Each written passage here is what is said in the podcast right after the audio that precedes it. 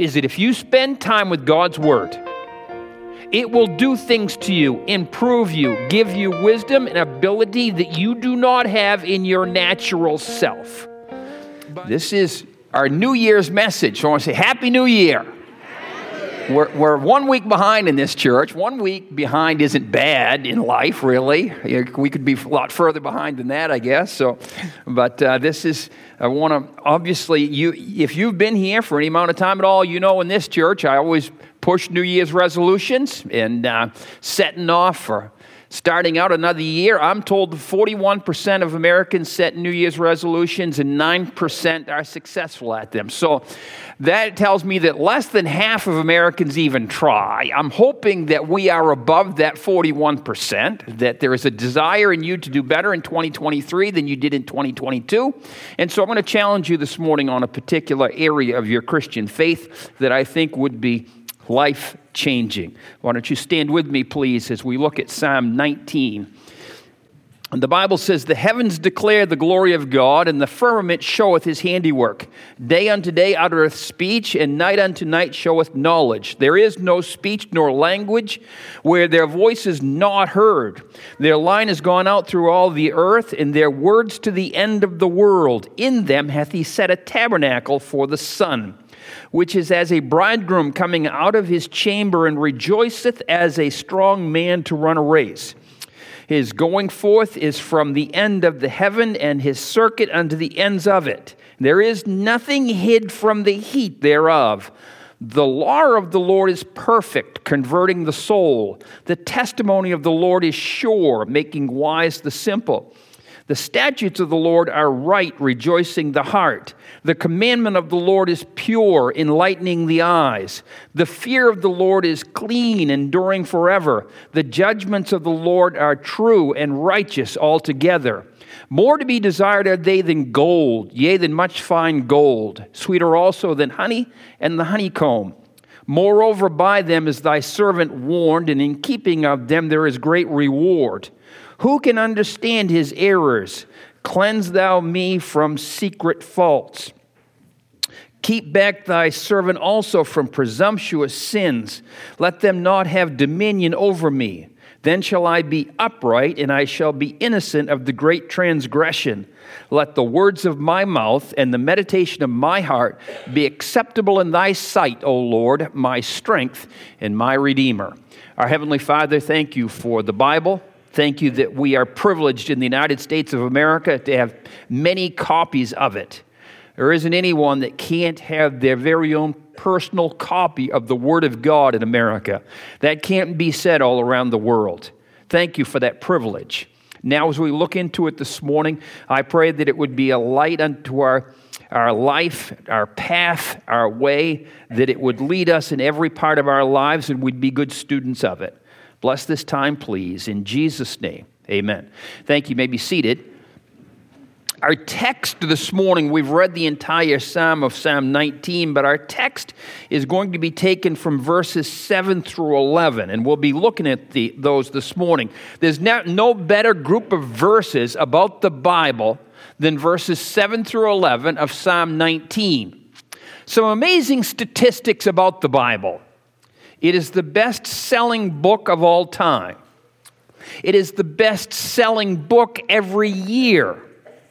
In the U S A alone, fifty Bibles are sold every minute. seventy-two thousand Bibles are sold every day. twenty-six million are sold every year. The top three best-selling books of all time would be A Tale of Two Cities, sold two hundred million copies. Pilgrim's Progress sold two hundred million copies. Tolkien's Lord of the Rings sold one hundred fifty million copies. If you have a million-seller book, that is incredible. Most authors that you read sell in the thousands, possibly hundreds of thousands. But boy, when you go over a million books sold, that is absolutely incredible. But the Bible surpasses that by far. The Bible has sold between six and seven billion copies. Billion with a B. The Gideons alone in their hundred-year history, and I love the Gideons, in their hundred-year history have distributed one point six billion Bibles in one hundred ninety countries around the world. And that's just one of the many agencies dedicated solely to the distribution of God's Word. More people read the Bible than any other book, and without question, it is the most important book in the world. If you were to go into history and delete every reference to the Bible in our art and literature, in all libraries and all art galleries, you would shrink the volume of our history in our libraries by one half if you removed all references to the Bible. Written over fifteen hundred years by forty different authors, as the Spirit of God moved the writers to put down what God impressed on them to say, it is truly a unique book. John one one says, "In the beginning was the Word, and the Word was with God, and the Word was God." John one fourteen says, "And the Word was made flesh and dwelt among us, and we beheld His glory, the glory as of the only begotten of the Father, full of grace and truth." So in John one one, it is established that in the beginning was the Word. In John one fourteen, it is established that the Word was Jesus Christ. So John, Jesus said, in John fourteen six, "I am the way, the truth, and the life." So we could say in God's Word that God's Word, being interchangeable with Jesus Christ, we could say that God's Word is the way, the truth, and the life, just as Jesus is the way, the truth, and the life. When you're talking, when you say the Word and you say Jesus, those names could be interchanged because that is who He is. He's the Word and He is Christ, and Christ is the Word. Satan doesn't mind you being a Christian. He doesn't mind you going to church. There are a lot of things that bother him, but he doesn't mind you doing many of the things that we do as Christians. But what he does not want you to do is to be a student and to memorize and to know God's Word. Because the more you get to know God's Word, the more you become like Christ. And Christ is who he has tried to destroy from day one and continues to try and do so. And he is the ultimate failure. But he's like, well, he's a failure. I won't compare him to certain things. I'll get in trouble if I do that. So I believe many Christians, and this is where I'm going this morning, and, and um, as a pastor, as a Christian, as someone that observes families and people, it is heartbreaking for me, and you've seen it as well, to see people that claim the name of Christ, that say they believe like you and I do, and so struggle in their life, not experiencing joy, not experiencing all that Christ has to offer. And for uh, there are times, and, and my wife will testi- testify to this, I'll get a report or I'll, I'll be made aware of something that just so jars me that I'll look at her and say, I'm done, I'm done, I'm all through. What we're doing's not working, and you become so discouraged, and you think, why in the world do things like this happen when it is so unnecessary? So I believe many Christians are not living the joyful Christian life because they have not adopted and incorporated in their life the life-changing message of the Bible, God's Word. In the ministry, we are constantly interacting with defeated believers who I believe claim the name of Christ but have not been transformed by the renewing of their mind that can only come from a right knowledge of God's Word. So this is more of a Bible study this morning than an actual preaching message. So you're going to need your Bibles this morning. I'm using a King James Version Bible. If you did not bring a King James Version Bible, that's that's no problem. You can use a pew Bible in front of you. But I want to show you some passages from verses seven through eleven in Psalm nineteen that I think, I, I just want us to do a little study this morning on this particular text. And if you're not using a King James Version, you could still probably follow along with me, but the exact words that I'm saying would be helpful if you saw them. Our text tells us of six things that God's Word does, okay? There's two in verse seven, there's two in verse eight, and there's two in verse nine. In verse seven, now I write in my Bible, I, some of you don't, but it helps me to underline certain things and circle things and different things, and so this passage in my Bible is quite marked up. But The, in verse number seven, we have two names, the law of the Lord and the testimony of the Lord. In verse number eight, we have the statutes of the Lord and the commandments of the Lord. You following along with me? Do you see those? Somebody nod their head. It would be helpful. Thank you. Good. That's good. Okay. Seven, we got the law of the Lord, the testimony of the Lord. Eight, we have the statutes of the Lord, the commandments of the Lord. In verse nine, we have the fear of the Lord and the judgments of the Lord. So there are six things that we're going to look at in reference to God's Word. You know that I'm a three-point preacher, so we'll have three today, and we'll have three when I come back with this message. If I give you six things, we have, we have boys in our house. We have girls, too. Girls are easier. Um, no offense, guys, but if you give a boy something to do, you better ask him, what did I just say? Say it back to me. Well, no offense, Cornerstone, but this is like a room of boys here.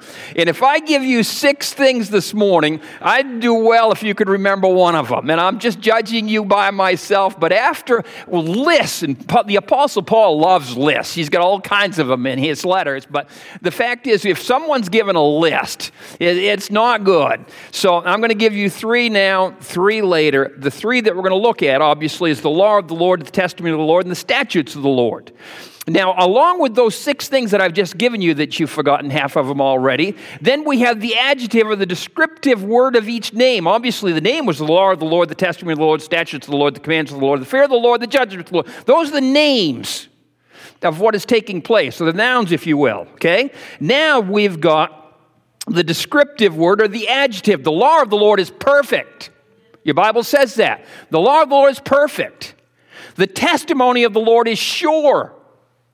The statutes of the Lord are right. The commandment of the Lord is pure. The fear of the Lord is clean. And the judgments of the Lord are true and righteous. So we'll go over those six things over a period of time. But I was I was talking to a preacher that you and I know and love, and he says, I got a message on that passage. He would ask me last, what are you preaching on tomorrow? And, and I usually, my statement of the answer is, I'm going to I'm gonna use the Bible. But I, with him, I'm, I'm a little more honest with him. And I said, well, I'm going to be in Psalm nineteen. And I said, oh, I got, a, I got a message on Psalm nineteen. He says, the word of the Lord is pure, sure, and the cure.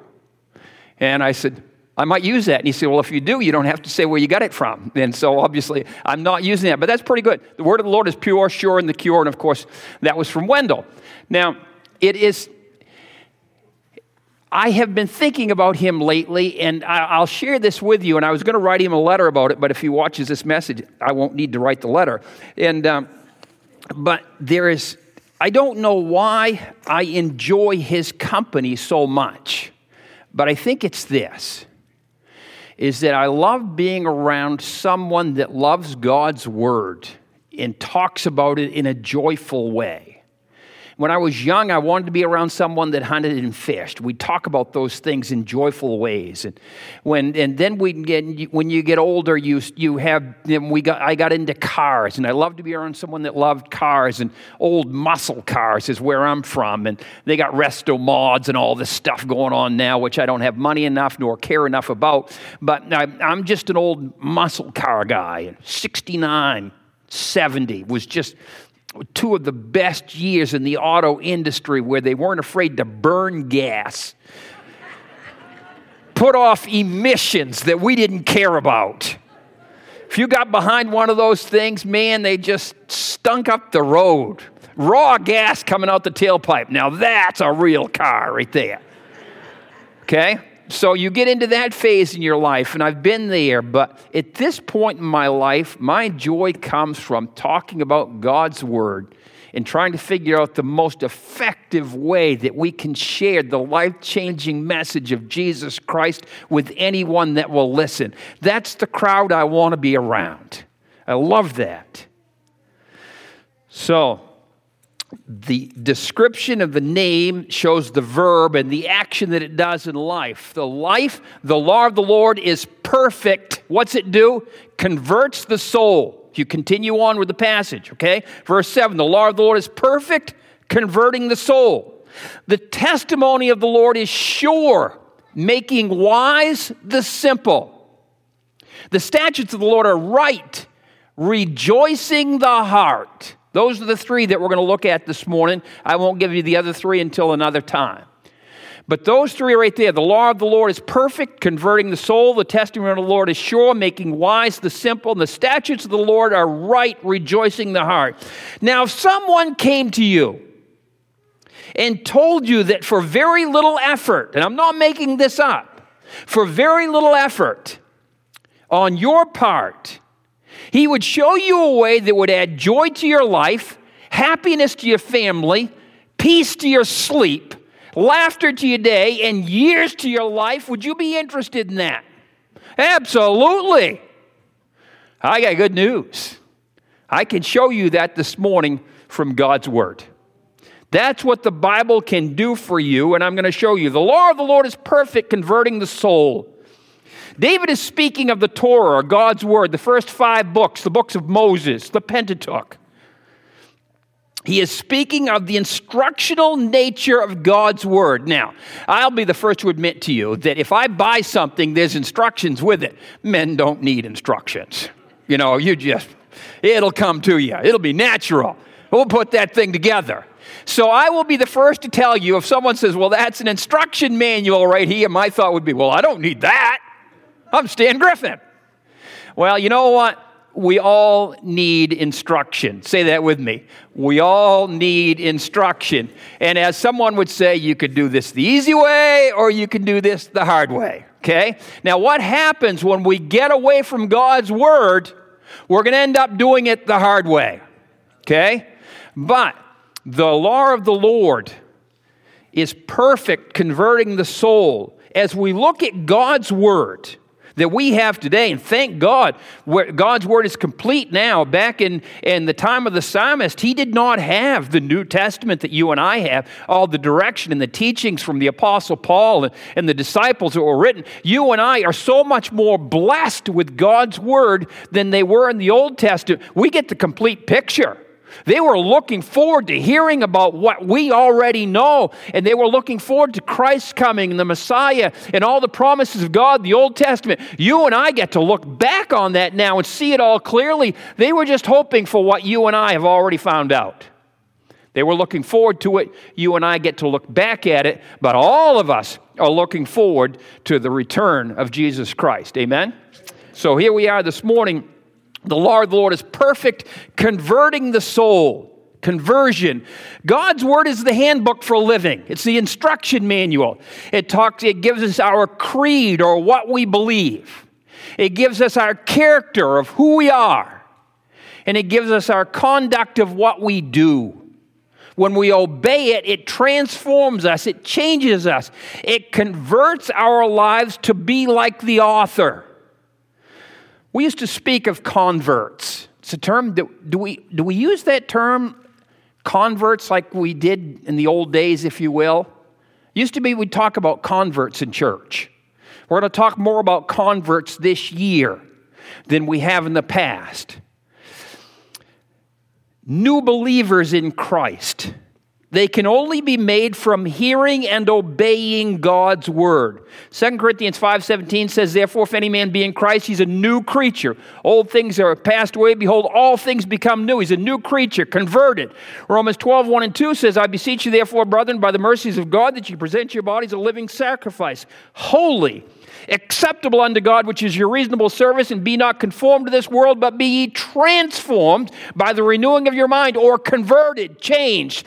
If you've known Christ for any amount of time at all, you are converted from what you are now. You've changed now. You are converted from what you were before. Now, conversion to different people can mean different things. When I was in the oil industry, the big fad was to convert from oil to gas. That was a bad idea. I got a cousin down here that hauls gas for one of the competitors that we were in. I don't even want to say their name from the pulpit, okay? So this is, I'm, I'm being, I'm joking here. It's not a big deal, but a conversion, everybody says, do you do conversions? Yeah, Christian, we do conversions. You can be changed with Christ, okay? Best kind of conversion. And then when we share our testimony, we're really telling the story of our conversion. I'll share one with you this morning that I think is very exciting to me. The name, uh, Many of you, if you're familiar with singing or preaching, you've heard the name of D W Whittle, an American Civil War veteran. Major Whittle of the United States Army and a well-known preacher thus details how he made the great change in his life and how it took place. Quote, "When the Civil War broke out, I left my home in New England and came to Virginia as a lieutenant of a company in Massachusetts regiment. My dear mother was a devout Christian and parted me with many tears and followed me with many a prayer. She had placed a New Testament in a pocket of the haversack that she arranged for me. We had many engagements, and I saw many sad sights. In one of the battles, I was knocked out, and that night my arm was amputated above the elbow. As I grew better, having a desire for something to read, I felt in my haversack, which I had been allowed to keep, and found the little testament that the, my mother had placed there. I read right through the book, Matthew, Mark, Luke to Revelation. Every part was interesting to me, and I found to my surprise that I could understand it in a way that I had never done before. When I had finished Revelation, I began at Matthew and read through again. And so for the days I continued reading, and with continued interest and still with no thought of becoming a Christian, I saw clearly from what I read the way of salvation through Christ. While in this state of mind, yet still with no purpose or plan to repent and accept the Savior, I was awakened one midnight by the nurse who said, 'There's a boy in the other end of the ward, one of your men who is dying. He's been begging me for the past hour to pray for him or to get someone to pray for him, and I can't stand it. I am a wicked man and can't pray. I have come to get you.' 'Why?' said I. 'I can't pray. I never prayed in my life. I am just as wicked as you are.' 'Can't pray,' said the nurse. 'Well, I thought sure, seeing you read the testament, that you were a praying man, and the only man in the ward that I have not heard curse. What shall I do? There's no one else for me to go to. I can't go back there alone. Won't you get up and come and see him at any rate?' Moved by this appeal, I arose from my cot and went with him to the corner of the room. A fair-haired boy of seventeen or eighteen lay there dying. There was a look of intense agony upon his face as he fastened his eyes upon me and said, 'Oh, pray for me, pray for me, I'm dying. I was a good boy at home in Maine. My mother and father are members of the church, and I went to Sunday school, and I tried to be a good boy. But since I became a soldier, I have learned to be wicked. I drank and swore and gambled and went with bad men, and now I am dying. And I'm not fit to die. Oh, ask God to forgive me. Pray for me. Ask Christ to save me.' As I stood there and heard these pleadings, God said to my soul by His Spirit, just as plainly as if I had spoken and He had spoken in audible tones, 'You know the way of salvation. Get right down on your knees and accept Christ and pray for this boy.' I dropped upon my knees and held the boy's hand in mine. As in a few broken words, I confessed my sins and asked God for Christ's sake to forgive me. I believed right there that he had, for, he did forgive me and that I was Christ's child. And then I prayed earnestly for the boy. He became quiet. and pressed my hand as I pleaded the promises. When I arose from my knees, he was dead. A look of peace was upon his face, and I can but believe that God, who used him to bring me to my Savior, used me to get his attention fixed upon Christ and to lead him to trust in his precious blood. I hope to meet him in heaven. Many years have passed since that night in the Richmond hospital, and I am still trusting and confessing the Lord Jesus Christ and purpose by God's grace to continue doing so until he comes home. And that is the conversion story of Major D W Whittle, who God went on to use in a powerful way for the cause of Christ. The law of the Lord is perfect, converting the soul, changing lives. Number two, the testimony of the Lord is sure, making wise the simple. The testimony of the Lord. To testify is to witness. God's word is the witness to who he is and what he requires. I played sports in high school. I was, the older I get, the better I was, but the fact is I wasn't very good in high school, but I did notice this. I noticed that when I played ball with better players, it improved my ability. We had one we had one guy on the team that could play. The rest of us could not. But we had this one guy on the team. And if I hung out with him, I started doing things with the basketball that I never could have done before because I spent time with him. What's my point in that? Is this. Is that if you spend time with God's word, it will do things to you, improve you, give you wisdom and ability that you do not have in your natural self. But it is critical that you spend time in God's word. It was critical for me to hang out with that other ball player. If I didn't, I would not pick up on his abilities. And you will not get God's word through osmosis. It won't happen with it just sitting on your coffee table at home and you walk by and say, we have a Bible. Someone said, David Jeremiah said this week or last week or whatever it was, Emily told me what he said. He said, if all of America blew the dust off their Bibles, it would be the largest dust storm in history. And you know what? I'm afraid he might be right. So obviously it is critical that you and I, if you want God's word, if you want his testimony, making you wise. Because I don't know about you. I am not the sharpest knife in the drawer. I am not a smart individual. But it is God's word that gives us wisdom. God's wisdom. I'm not talking about the wisdom the world offers. I'm talking godly wisdom, because there are other ways. Knowing God's word gives you wisdom that comes from nowhere else. First Corinthians one twenty-five, because the foolishness of God is wiser than men, and the weakness of God is stronger than men. So obviously, God's word is a powerful weapon. The more worldly wise the human race becomes, the more ignorant we are of simple truth. I'm going to say that one more time. The more worldly wise the human race becomes, the more ignorant we are of simple truth. One old preacher said, we were smarter when we were dumber. And you know what? I, I tend to agree with that. Here's another story of someone's testimony changing lives. One Sunday afternoon, Billy was strolling about the south end of the business district of Chicago with a half dozen baseball friends. The New York Giants were in the city at the time, and several of them were in the party. At the corner of State and Van Buren Streets was an empty lot, which is now occupied by the Siegel and Cooper department store. Here, a company of men and women workers from the Pacific Garden Mission were holding an outdoor meeting. Sunday, and his friends stopped to listen. The meeting soon took hold of their attention, and they sat down on the curb and heard the service through. Sunday confesses that the singing of the, the old gospel songs, the same his mother had sung in the little log cabin back home in Iowa, caught at his heartstrings and set them vibrating in sympathy with memories of childhood days. A new spirit welled up within him.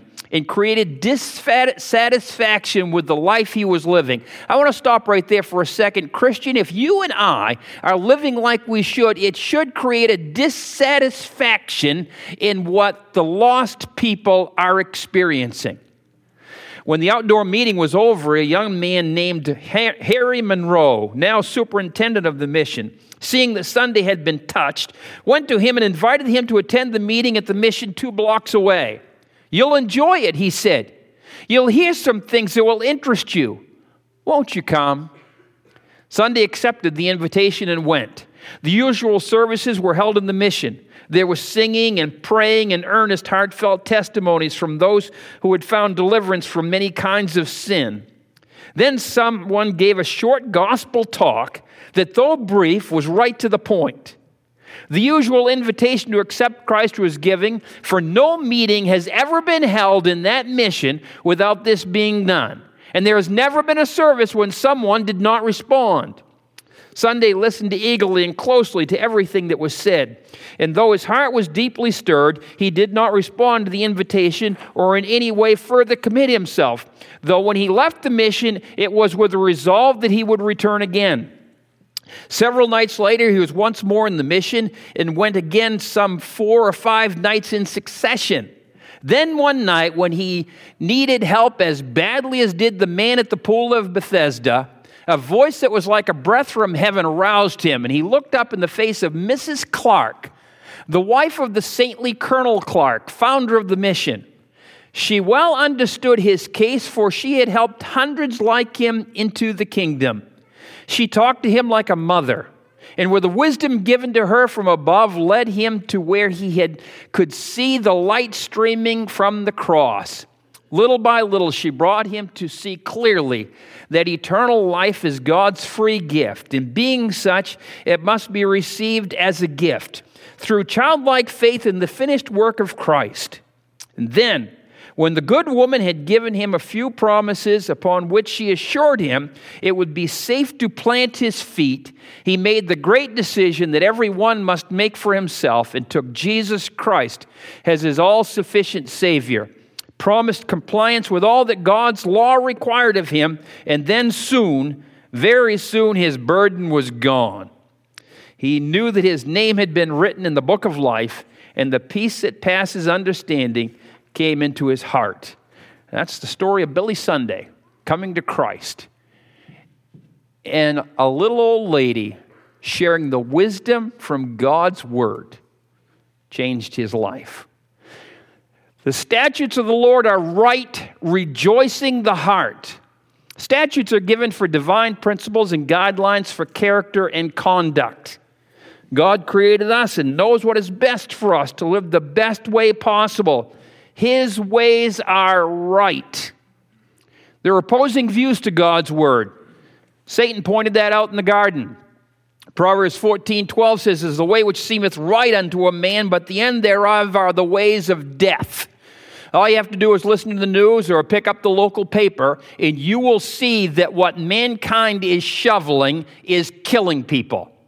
There is a way which seemeth right unto a man, but the end thereof are the ways of death. Psalm one nineteen, one oh five says, "Thy word is a lamp unto my feet and a light unto my path."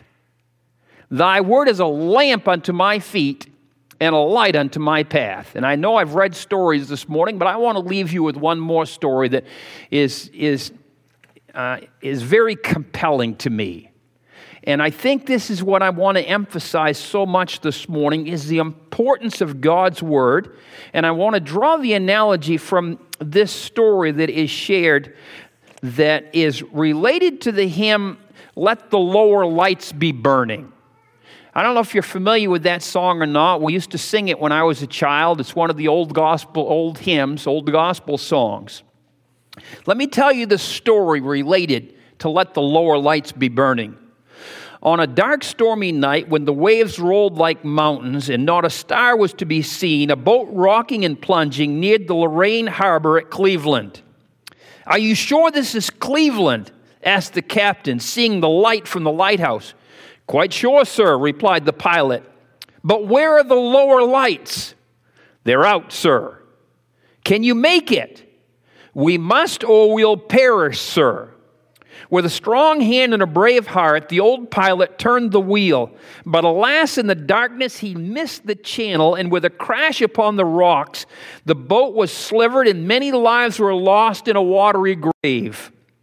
It was D L Moody preaching and using as an illustration this story that had first appeared in the Chicago papers. It was an actual account by the captain who had been one of the few fortunate enough to escape death. Behind the tragedy of that night story, by then known to most of those in the audience, a story of careless negligence not intended to cause a tragedy, yet it did.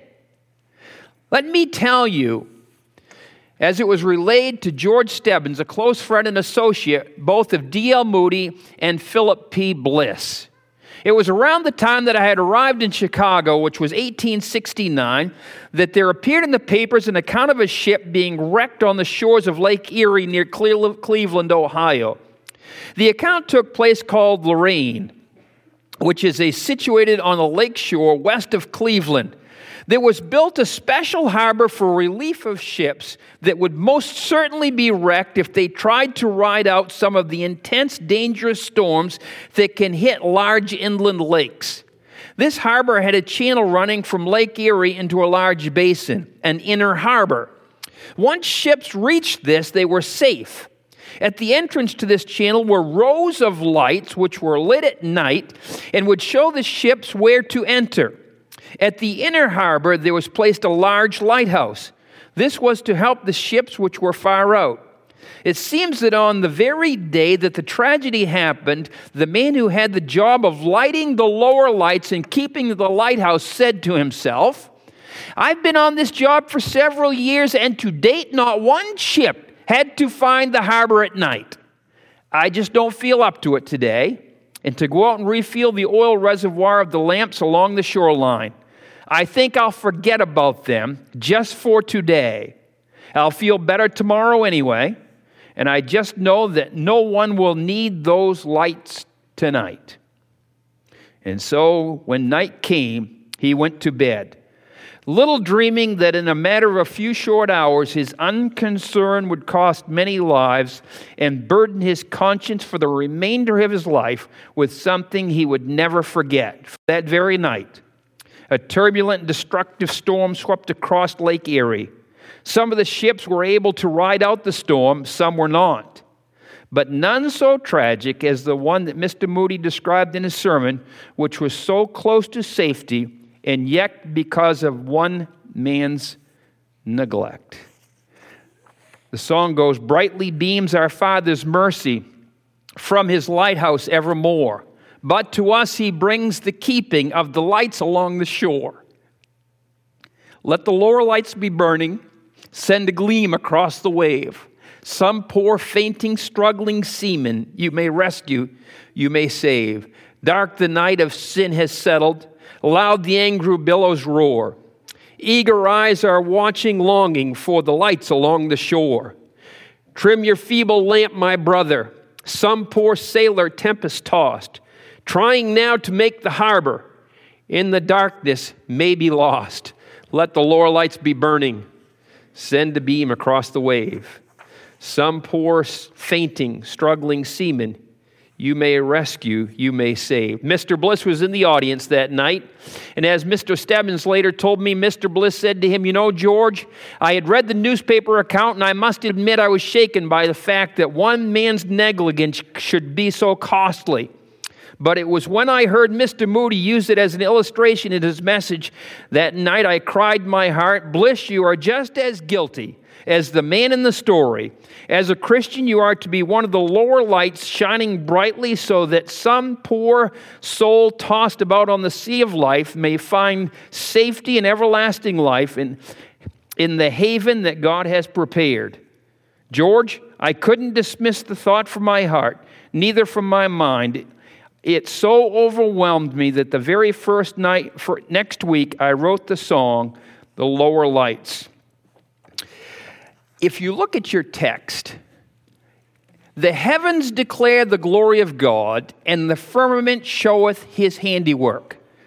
The heavens declare the glory of God, and the firmament showeth his handiwork. Say that with me. The heavens declare the glory of God, and the firmament showeth his handiwork. I'm going to paint this picture for you, and then I'm going to close.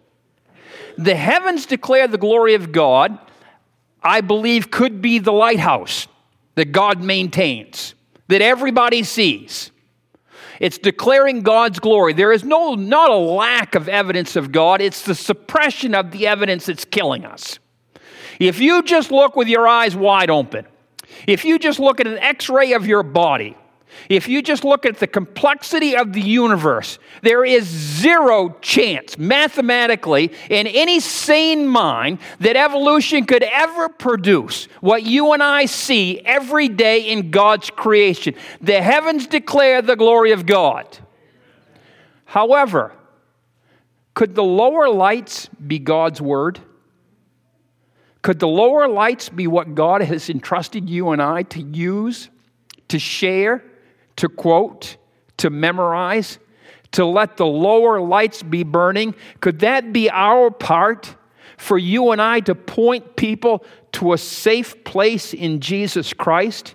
And is it possible that through our neglect of God's word, we've let the light go out? Let your light so shine before men that they may see your good works and glorify your Father which is in heaven. Can we shine a light without God's word? It is not possible. Folks, is the light burning in your life that can direct people to eternal salvation in Jesus Christ? Have-